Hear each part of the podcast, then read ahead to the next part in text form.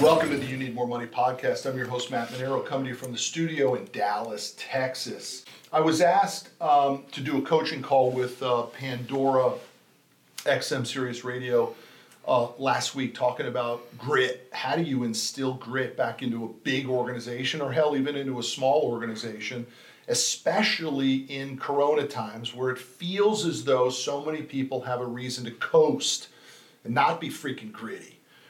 And so um, I put together 10 tips on how to reinstall grit into your organization for Pandora, and they were kind enough to, um, to allow it to be used. So we're turning it into this episode of the You Need More Money podcast the 10 tips that you need to reinstall or install into yourself or your company to get gritty. I hope you enjoy this one, and I'll see you down the road. So I hope it doesn't. I, let me apologize in advance if the message is is a little harsh to people. I, I only know how to deliver it one way, but I just know what despair is, Matt. I know what looking into the abyss is, and I don't know. I don't know it just from an entrepreneurial standpoint. I know it. I know it from a financial standpoint. I I know what not having enough money does. You know, at the end of a life, and I talk about it in the book. You need more money, and you know the story, but um, I I have seen. You, want to share a little bit of that story? It's it's it's it's strong. It's tough, but it's it's a, it's something good to hear. uh, just for perspective, my my wife and I have been together 22 years. We have three boys, and I know for a fact that as much as my wife loves me and, and our three boys, she loved her brother more. And they were just thick as thieves, man and he he uh, got went to the doctor one day. He wasn't feeling well, and got diagnosed with stage four cancer. Had a wife and four kids. He had no health insurance, no life insurance, and a hundred bucks in the bank. And he died uh, one one year later, almost to the day. And Rocky and I were able to cover all his bills and tr- do our best to remove that financial burden that he had not had time to take care of. That's really the premise of the book, You Need More Money. And so my point in bringing that up is, is I have seen what it is when we don't get our money right and what that does in a family setting. Um, and, and, and, and I've also seen what it's like to write checks, to do your best to remove that. And, and those are some of the greatest checks I've been able uh, uh, to write. And, and unfortunately, to tell you the truth, since that since he died, since John passed, I've had to do it to my best friend and my wife's best friend. And I'm sure everybody on the call today, Matt, can, can think of someone in your family who was taken from us too early and that they were financially unprepared. And I always like to challenge people with, you know, every family's got an Uncle Bob, right? Uncle Bob's got all the money. Uncle Bob bought the corner lot and it went up and you know, he everybody looks at Uncle Bob as the guy with the dough. My challenge to the group is why aren't you Uncle Bob? Why not you? Why can't you be the person that sends your niece to to get lessons because maybe your brother or your sister didn't doesn't have the scratch to do it? How about you do that? And I'm telling you, those checks are some of the greatest checks I've been able to write to help fuel people's natural talents or to help try to eliminate some of the, the guilt that happens. And I, I don't want it to be a, a, a negative uh, call by any stretch, but I have seen despair and I, uh, I've lived it. And I, I, I'm, I'm on a mission to help people not go through that. I love that. I love that. And I know, and, you know, look, I, I, know that's a personal story and I know it's a, it's a deep story and it's something that motivates you. Um, and we've talked a lot about it. And, I just need somebody could pop on on mute and get a little background. But it's something that uh, I I love hearing that story because it definitely gave me a different perspective too. And um, let's let's shifting it a little bit. Um, tell me a little bit and, and share with the group kind of your thoughts on on burn you know burn the ships you know if you yeah. like what you do you gotta you gotta yeah. rip it up to love it right yeah, I mean, you know, look, I, I never had a plan B. My, uh, you know, I didn't I didn't go to much of a college. The only place I got into, that's where I went. I mean, I, I just didn't have a plan B. The business had to work, man. The career choice had to work. That's all there was to it. I just didn't have options. I certainly didn't have anybody helping me with the guidance. There was no roadmap of any kind. It just had to work. And so, you know, I really sum that up into into this concept of, of grit and this constant toughness. And one of the things I did, Matt, was I made a 10, a 10 tips of, of how people on the call today at Pandora can actually get re-engaged with some grit. Why, why do you need to get re-engaged with grit? Number one, it's a competitive advantage. And number two, comfort is so dangerous in business. Things are moving so fast and everyone on the call has had an account that we thought was ours. We thought we owned it. They were always going to do business with us. And then the clients sort of stopped returning phone calls and it sort of filtered away a little bit and they weren't quite as engaged with us anymore. And before you know it, the contract goes to somebody else. And that is comfort in its purest form. We had something to do with the losing of that account, and we should not put ourselves in that spot. And I believe you don't when you embrace the concept of grit. So I have 10 tips for, for anybody on the call to crank on grit if they're interested. You want to do them? Yeah. You want to go through them? okay, Great. Cool. Let's do it. All right, look, they're 10 in, in, a, in a specific order because I'm I try to consider myself very tactical. I'm not much of a mindset person. I'm, I like to give me the roadmap and let me follow it kind of guy. So here's the first one. Number one, you got to improve your self-esteem. You know, that was the biggest challenge I had was I did not feel that I was worthy of real success. I just thought that was for somebody else. I just never really visioned that it could be me. And, and I want to challenge everybody to work on that. That, it, that the, the idea that anybody has the same opportunity as anybody else. It's America, for goodness sake, right? And capitalism runs strong. And therefore, if you want a piece of the American pie, you can get it, but you have to believe that you are worthy of it first. And I would just challenge everybody to spend some time working on what I call head cheese and just begin to really start to feel better about yourself and what you're capable of. Number two is train the brain. I want to know who, if, if, if I was to meet with someone in a business setting, the first question I'm going to ask is who are you reading, who are you watching, and who are you listening to? And if the answer is, you know, well, I, I you know, I take in a lot of sports talk radio, that's going to be a problem for me. Like, I want to know how are you training your brain? Tell me about the podcast you're listening to. Tell me about the last book you read. Tell me who who's in your YouTube feed. I need to know that constantly getting better is important is important to you. Um, number three, Matt, can you hear me still? Got you. Great. Okay, great. Uh, number three is commit. You, you need to commit to your career like you would commit to a member of your family. The, the, the commercial fleet was our fourth child. And my wife, Rocky, the rocker, knew it from day one. In fact, it, I started commercial fleet before we even met. It was our fourth child. What does that mean? It means there will be date nights that get canceled. It means I will not be at every game. It means some plays I will not be able to make the school play because I have a commitment to making sure that my career choice was the right choice for the family. Not for me individually, but for me to be able to provide.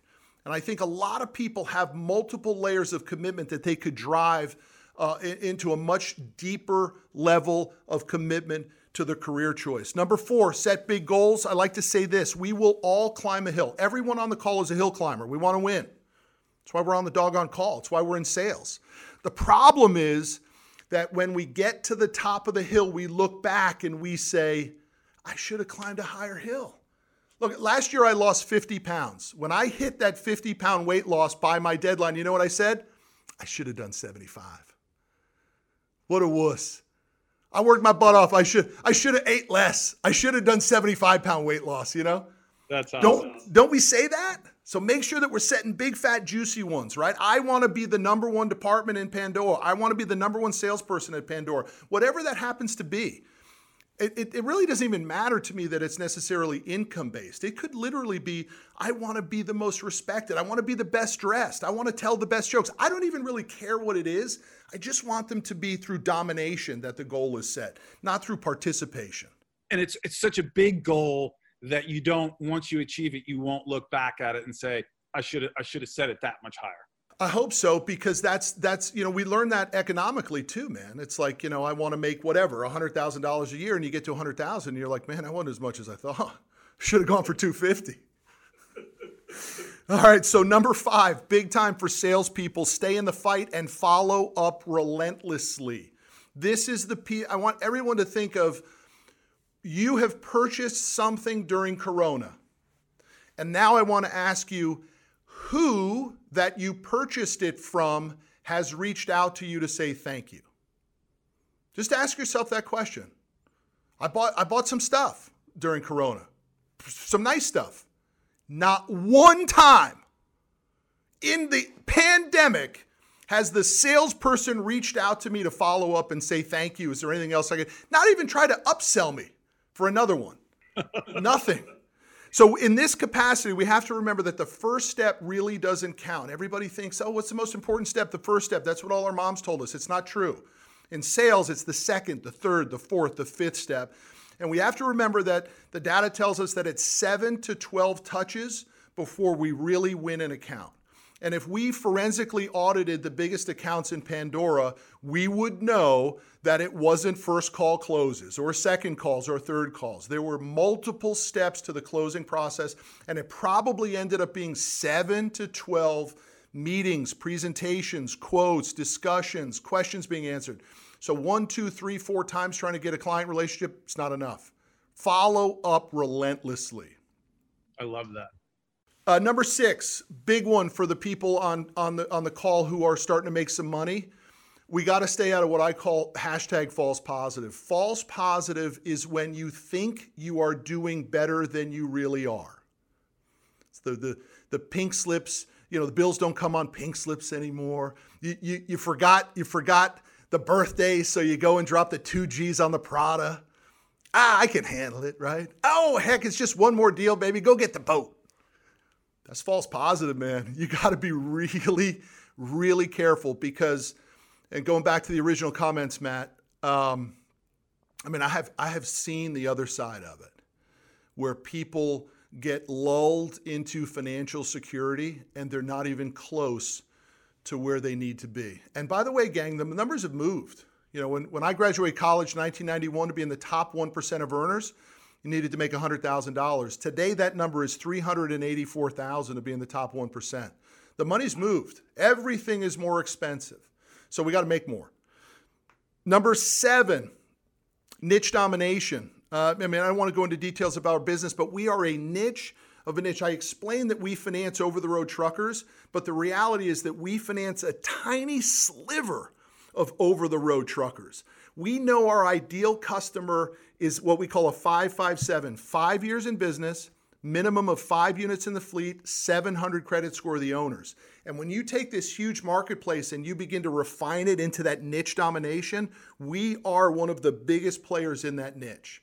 And I think at Pandora, especially in your division, you guys could probably craft that ideal client and then absolutely dominate it. There is one of the 30 people on the call who could be the 800 pound gorilla in some niche under the umbrella of Pandora Auto. Yep, I like that. And I would encourage everybody to become that 800 pound gorilla because experts get paid and the amateurs get crushed. And that's the way it is. I mean, how many how many of us know a 20 year salesperson with one year's worth of experience, right? They just they just they learned it in the first year and they kept doing it for the next 19. Yeah. Number eight, use your tools and your data. Your company has tools and data at your disposal. Use them. You know, when, when you're at a folding table with a yellow pages and a phone, you don't have any tools. You don't have company history. You don't have testimonials. You don't have reputation. You don't have marketing dollars. You don't have anything.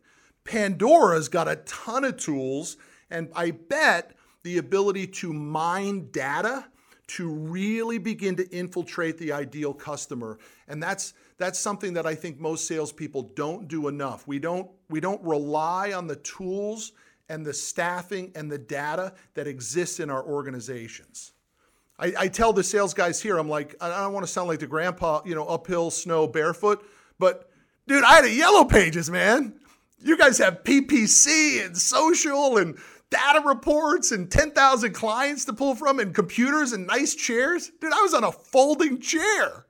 Right. Tin, tin chair. So use the tools and the data. Number nine, this is the most important thing, and so many of us don't get this right. You have to understand how your client makes their money, not how you make your money and therefore sell your product to the client. You need to understand how does your product weave into the client making money because in the end, especially coming out of, of Corona, the client will require results, and the only result they care about is did it put more money in their pocket? If we do not achieve that, we fail and we get fired. How do our clients make their money? Understand those economics and then weave our product and service into that. And then, number 10, uh, touching on what I was talking about a little earlier, Matt, win fast. Time is not our friend. We have to condense time. Everyone's heard the the quote, you know, that time heals all wounds. Time does not heal wounds, it prolongs the wounds. There's a problem with the client. We know there's a problem with the client, and we just don't know how to have that tough conversation. Time doesn't heal that tough conversation. Condensing time, doing things fast, fast. I always ask the question, why not now? Why not now? Why wait? Why not now? Why not now? Why not now? I mean, I'm relentless about compressing time because I wasted so much of it thinking small. Now I want to do things as fast as possible so that we can make money because I know that time is money. And without that urgency, I don't control the process. And that scares me. So, those are 10 tips of how you can tap into a little bit of grit. If it helps you guys this afternoon, I appreciate it. I love it. We talk about anything you guys want to talk about. But, you know, I, I think this relentlessness to winning is missing. And I think Corona has given us the opportunity to be okay with it, Matt. And it troubles me in a lot of businesses. I think a lot of people are okay with, well, yeah, you know, we'll, we'll, we'll just write 2020 off, right? 2020 could be an incredible year, and many companies. People don't understand this, Matt. Q2 was supposed to be a disastrous quarter, right? Corona hits in March, April, May, June supposed to be disastrous. 83% of the companies in the S&P 500 beat their earnings in the second quarter. How did that happen in a pandemic? How is real estate at all-time highs? How is the stock market at all-time highs? I'm buying a lake house right now. I literally cannot get the appraisal ordered. The title company cannot process the paperwork. There's so many deals in. How is where is the pandemic in some industries? It's such a good question. So yes, I know that restaurants are in trouble and hotels are in trouble and all and airlines are in trouble. I get it. But there's a lot of businesses that aren't, and particularly in auto. You know, I bought a couple cars during Corona. Those dealers all seem pretty doggone busy to me. They all seem pretty. I mean, like like like they went a lot of negotiation. Like I was the only only client on the lot. They're, they're, all of them held pretty hard on their vehicle, their, on their selling price. So I think there's a tremendous amount of winning that's going on that the media is trying to tell us there isn't. But if you peel that onion back just a little bit, look, interest rates are at all time lows. It's unbelievable. The, the, the, the loan on that house is 2.75%. Awesome. How do you, it's like one step from free on a mortgage, you know? Like, uh, really and yet we're, we're, we're allowing ourselves to be fed by Fox and be fed by CNN that you know this is really just horrible and horrific and, and unbelievable. And just a side note, for, for, for those who think that I'm I'm not understanding the human element of Corona, I do. My dad passed away during Corona, and when I flew up to New Hampshire to visit with him, only one person was allowed to go into the hospital. Only one visitor, one time, one hour. That was it. And my sister and I allowed his longtime girlfriend of 30 years to go in and see him. And, um, and we did not get to see my dad pass. She did. So, so I'm unbelievably sensitive to, to the deep impact of COVID. But, but there is, you know, listen, for every buy, there's a sale, buddy, right? For every win, there's a loss. Yeah, so yeah. for me, I'm looking at I'm looking at the glass half full versus half empty, like the media wants us to believe. No, I like that. I like, and you're right. They're they're. I'm helping my uncle right now get a car, and it's it's pretty funny. We're we're negotiating with these guys, and they're not. oh, we can't do that deal. I was like, all right, you know. They're passing on deals. Yeah. There were eight offers above ask on this lake house in 24 hours. Hold, hold, hold on, but Fox tells us there's a pandemic. It's the word unbelievable, terrible economic conditions. Really? I'm not so sure about that, guys. I think there's a tremendous amount of winning going on. Yeah. Yeah. Let's um let's open it up a little bit. What um are there some questions out there for Matt and and how he stays motivated or you want to talk about grit or you want to talk about why you need more money, anything? Hey, hey, Matt, uh, Randall McAdory here. Um, I'm I'm located in Michigan, in Detroit. Uh, in the spirit of um, which one was it? Number two, training the brain. Um, I'm actually reading Reed Hastings' new book. I just started it, so give me cut me some slack here. No rules, rules. So for those of you who don't know, Reed Hastings is the founder of Netflix and still runs uh, Netflix. Obviously, very successful, you know, company uh, and disrupted like disrupting whole industries. But you know, for years, a lot of you know Silicon Valley folks have known about their uh, kind of their HR policy, which you know I wrote it down. Uh, adequate performance gets a generous severance package. It's like he thinks of um, he thinks of of you know the employees more like a sports team, where if the you know if if they find a better quarterback in the draft than that longtime quarterback that you've had for the last five years, you know, sits the bench and may get traded. Uh, that's how he runs Netflix. And I'm just wondering, you know, a lot of companies don't don't operate that way, including ours, frankly. And I'm not passing judgment on what's right or wrong. I'm just trying to understand what you think about that in particular. Yeah, you know, I remember firing a guy many, many years ago, and uh, I, I, I just lost sleep over it. I was just terrified to fire this fella. And when he came to the when he came to the table, he put his briefcase down. I said, "Larry, we got to part ways." He said, "You should have fired me three weeks ago." I, I know that most people who are not performing well at their job know it, recognize it, feel it. And my opinion is that the company has a requirement to either retrain that person help them understand what career path they should take, but the company should not tolerate low performance. And it's not because of the economics of the company, it's the damage it's doing to the employee. That employee is going home every night feeling bad. They recognize that they're not making the company money or enough money. They don't feel good about themselves and they're they're wondering maybe I could do something different or go I believe the company has to help that person. Now, I don't believe that Jack, you know, Jack Welch used to say, fire the bottom 10% every year, right? I, I don't right. believe in that. I do believe the right seat on the right bus is a requirement of a company culture.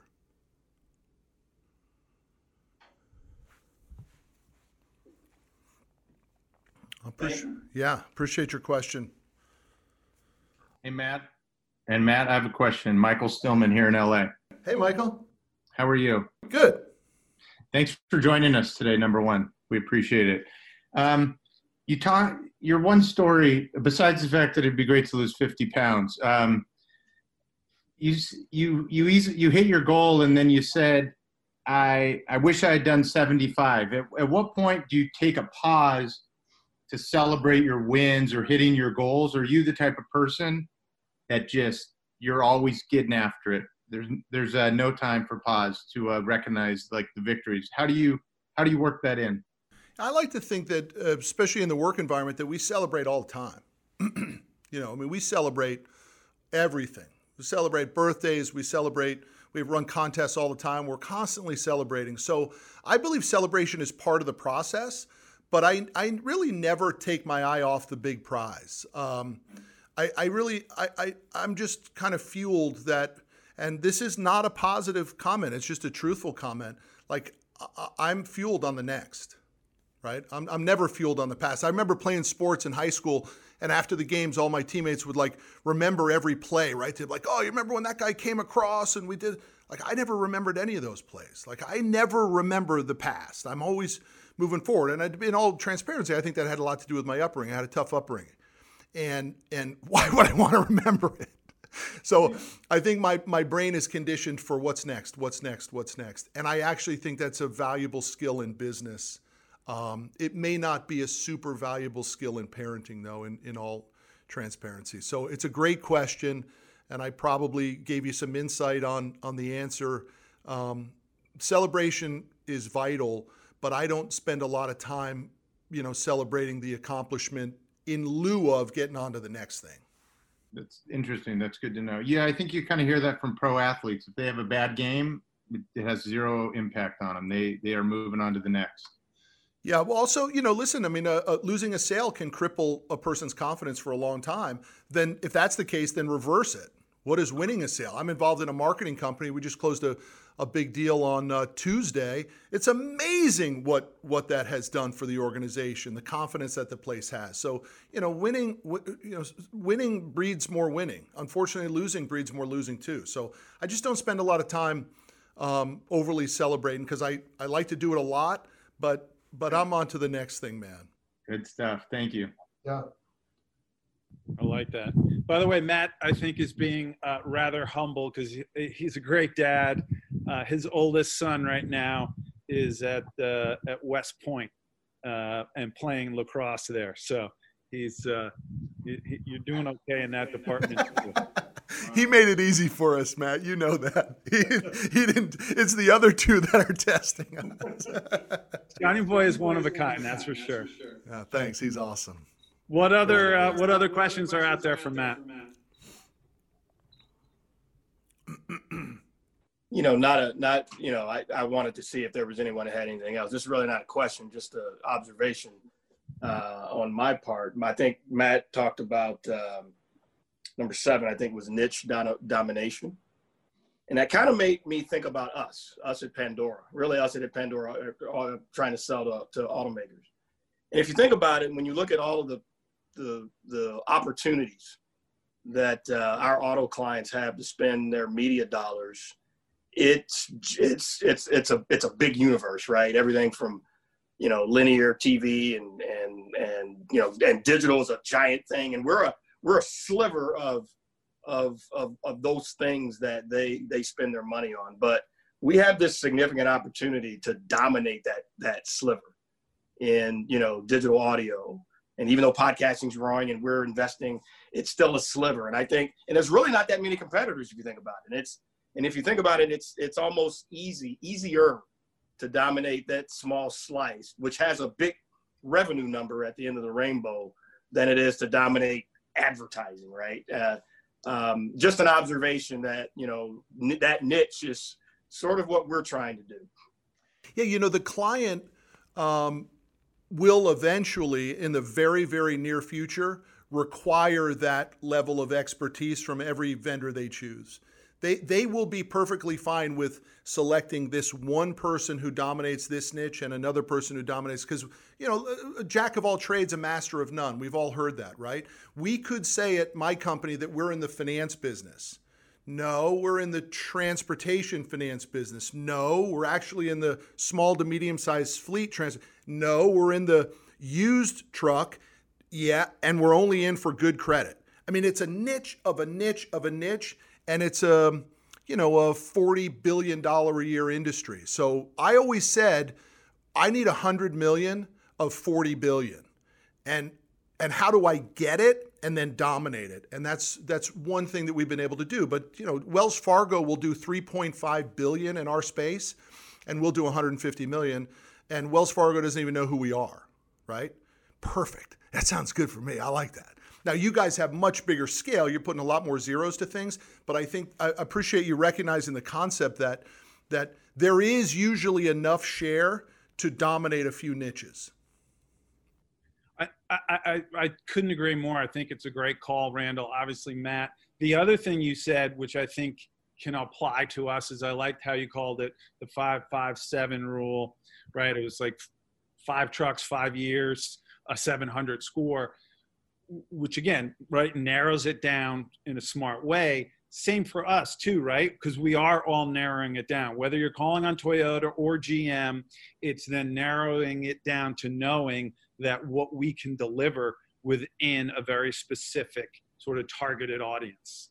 Yeah. So Matt and Randall, just you know, you you, you guys can explore on that, but um, what does that do to training? Like training becomes much different. What does it do to marketing and messaging and and the way that that your people can communicate, it changes the whole ball game, right? If a salesperson comes to us in our office and says, "Hey, I got this great deal," the first question we ask is, "Great, where does it fit on the 557?" Well, it's a it's a zero zero six fifty. Time out, man. We don't do 00650s. We do 557s. I go back to the marketplace and get me some 557s. I mean, and you only have to go through that one time before the salesperson says, okay, wait a minute. I actually better trust what these guys are telling me. They've been in business 25 years, they've done a billion dollars, there's tons of guys winning in this office. Let me go ahead and follow that lead of success, that roadmap to success. And that's what doesn't happen when we are generalists, but it is what happens culturally when we are experts. People get on the bus and say, man, I want, I want to follow that guy's lead. And, and I think um, way too many companies are so concerned about the rev grab that they, that they miss that with, with, sometimes just take one step back, take two steps forwards on this niche and become that 800 pound gorilla. And once you do it here, you can rinse and repeat for a few other, we call them silos you can rinse and repeat into a couple other silos, and then you really do become a dominator. I've just seen way too many companies that are doing too much poorly. And I don't see a lot doing a little perfectly. Right. Um, I know we're running out of time. I've dragged you here. It's already 40 minutes. Um, any other questions for Matt?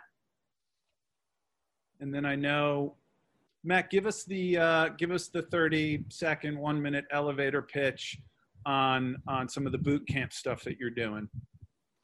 Yeah, sure. I mean, uh, I have uh, partnered with a gentleman named Judge Graham, who's become a super close friend of mine, and we put on one and a half day business boot camps. We call them Burn the Ships boot camps. People can learn more at burntheships.com. Um, they are, I think, the we were we the only boot camp that teaches the structural and tactical roadmap of how to take any business from any size uh, to the next level. And um, we, we, they're magical. Um, they're magical. We, are solidly one year in business. We've had a couple hundred people come through the program, and uh, they're just a magical one and a half day that anyone who manages people or anyone who owns a business should come to. It's four thousand bucks a person. We offer a hundred percent money back guarantee. We've never been asked for a nickel back, um, and we've had some tremendous successes. So it's just uh, something that that Judge and I are using our long experience, I guess the school of hard knocks, which which some people say is like you know a badge of honor. I, I don't think it's a school at all. I think it's a bloody nightmare. You know, this idea that there is a structural methodology, tactical roadmap for for success in business. It's it just doesn't have to be as hard as I made it. It's just not. And so we now teach that roadmap, 18 pillars, and we teach it to our attendees. So small group, only 30 people, um, always in Dallas at the same place. Our next event is October. So, um, and then listen, if anybody's interested and you need more money, it's available on Amazon. I, I think it's a um, uh, it's a quick read. It's an easy read, but I, I, ho- I, hope to the reader it's an emotional read too, because um, you know I think I think everybody needs to really just take a couple minutes and understand that if we don't get our financial house in order, it doesn't happen automatically. It, it really does take focus and energy. And, um, and I think the book lays out that tactical roadmap to how to do that too, based on the story of my brother in law. And, and my brother in law used to say, Matt, all the time, he said, I know I'm behind, but I got time. I know I'm behind, I got time. I'll make it up. I know. So he went to the doctor to get a shot. He thought he was going to get a steroid shot and go back to work, you know? And you know what he could have done, just as a tip, I like to finish all the conversations like this. The, the best way to hedge against that problem is through insurance. My brother-in-law had no life insurance. For a hundred bucks a month, he probably could have gotten a $250,000 term life insurance policy, and it would have changed everything. Like everything would have changed if there was a $250,000 check coming to his widow. For a hundred bucks a month, he could have hedged against that. So I encourage everybody if review your insurance and then go to Google and type in term life insurance provider in your city and buy as much of it as you possibly can and go home and tell your spouse, I did something for the family today, you know, because it's so cheap and you just never know. I love that. I love that. Matt, this has been awesome. Thank you, thank you, thank you. Uh, it's great to a get to share you with a lot of people. Um, and, and, again, uh, everybody, I, I, shared Matt's website. Um, Matt also sent an ebook, which I'll float back out to the whole group um, that you can download. Thank you for the 10 steps and, and thank you so much for your time. Really appreciate it. Dude, I appreciate it for you. I appreciate the friendship, man. Uh, uh, you know, thanks, buddy. It's good to see you. It's great to see you as well. Bye, everybody.